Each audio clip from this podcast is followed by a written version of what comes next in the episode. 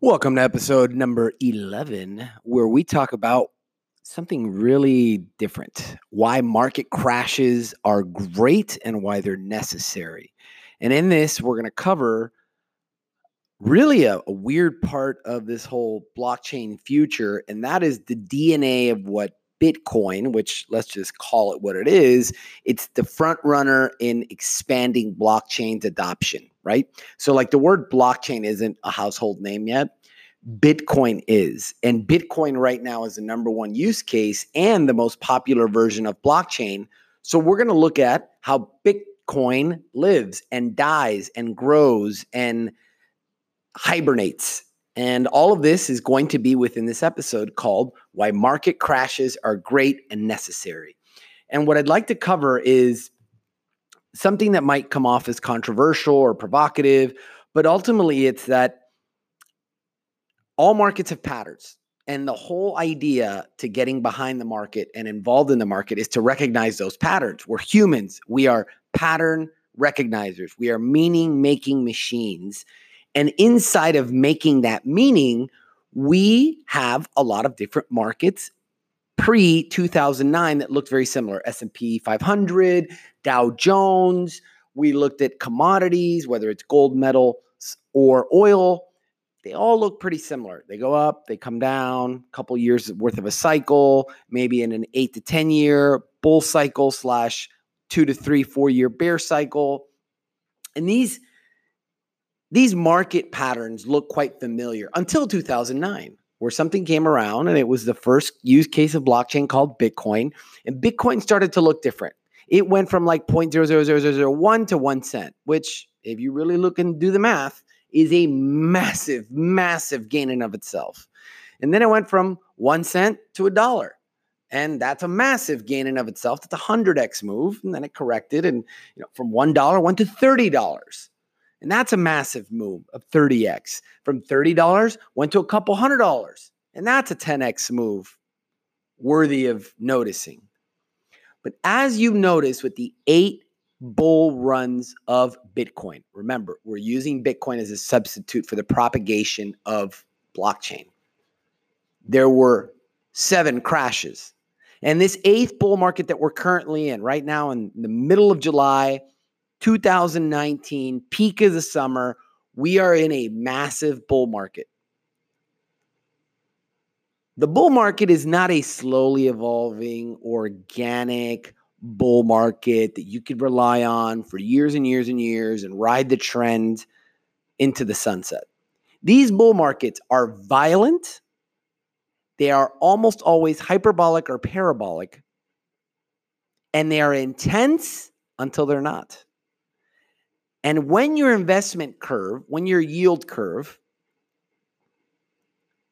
is straight up, the only thing that can happen within physics and nature is that the recovery or the slowdown or the bear market that will ensue is going to be followed by something that is straight down. And when you look at the DNA of the previous bull runs, they usually have been 100x, 30x, 10x, 8x, 4x, followed by an 80 to 95% reduction in that previous high. It's the nature of this beast. This beast called Bitcoin goes up by an amount and at a rate that we're unfamiliar with when compared to normal markets, pre 2009 markets. And so this pattern has been vilified. It has been regarded as bubbly. Tulips keep coming to mind. Every person that talks about Bitcoin mentions tulips, pretty much. Once they start doing a little bit of research, the first thing they do is they talk about the Dutch tulip bubble, or they talk about silver or beanie babies, whatever bubble favorite that they have. But when you look at the DNA of this monster, it's not that it's a bubble. It's that it looks much different because it was designed mathematically to be much different. And this market looks different because the people are the ones that have access to it, not the institutions. Whereas institutions have regulation and mechanisms which would never allow it to have these kinds of volatile moves up and volatile moves down. This market is decentralized and able to be moved into and out of by people like me and you. And this hasn't happened for many hundreds of years. And because of that desire for sound money and decentralization, some of the other benefits that may not be as apparent to some people that Bitcoin and blockchain provide, we ebb and flow into our desire for this. And yes, you can tell me, and I will agree with you that this is all purely speculative. 95% of it is. I won't doubt you on that. And so when we look at the DNA of Bitcoin slash blockchain, the need is there. The desire for humans to have sound money is there. I look at Argentina, I look at Iran, I look at Syria, I look at North Korea, I look at China. I look at countries that are really having political episodes right now that currently test the will of the people to leave their money in the denominations of their country. And I look at that and think to myself, hard assets. That's the only thing that can protect these people.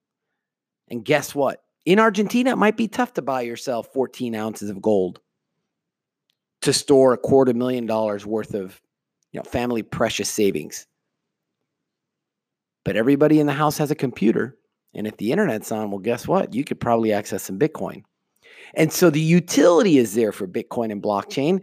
And that's one of the key reasons why when Bitcoin fuels up in a rally, it draws in speculators, speculators that are looking to stabilize their finances and possibly even grow their wealth because in their country, in their current conditions, it's not allowed. And so the thesis at the beginning of this podcast was that market crashes are great and that they're important. And the reason I say they're great is because it furthers the truth that Bitcoin and blockchain are growing at such a rate that when they crash, it looks spectacular, it looks ugly, it looks like something that's going to be reported on every news channel as the death of Bitcoin, a death of blockchain, but ultimately it's never not. In the last 10 years that Bitcoin's been around, it is the number one performing asset class by far in the world, even with all of the seven crashes built in. And I would argue to say that the eighth one is currently happening right now, but we're currently in an uptrend within that uh, within that bear cycle. So we'll leave that at that. Um, only time will prove that. And, and, and so the, the reason for these speculative waves and bubbles is because more and more people are catching on to the fact that this could really help them in their situation. And when that upcycle happens and the down cycle happens right after, it clears out those speculators and still leaves us at a higher low than what we previously were. And that to me is a compression of what a true bull market over time looks like. You get higher highs and higher lows, doesn't matter the time frame. Ongoingly, that's the pattern. You're in a bull market. Whether that happens over 10 years, like the Dow Jones and the S&P 500, or whether that happens in a span of 10 months like Bitcoin and blockchain. Even if it happens in 10 weeks like Bitcoin and blockchain, it's still a bull market.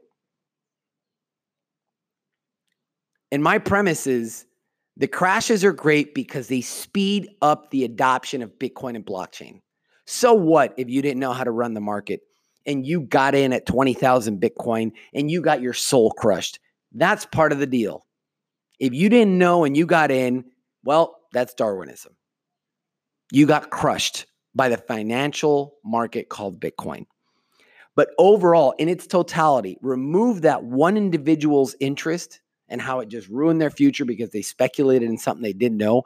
The overall net benefit to society is that blockchain and Bitcoin are growing at such a fast rate in a compressed algorithm of higher high and higher low that is usually seen over a timeline that's three to five to 10 times longer.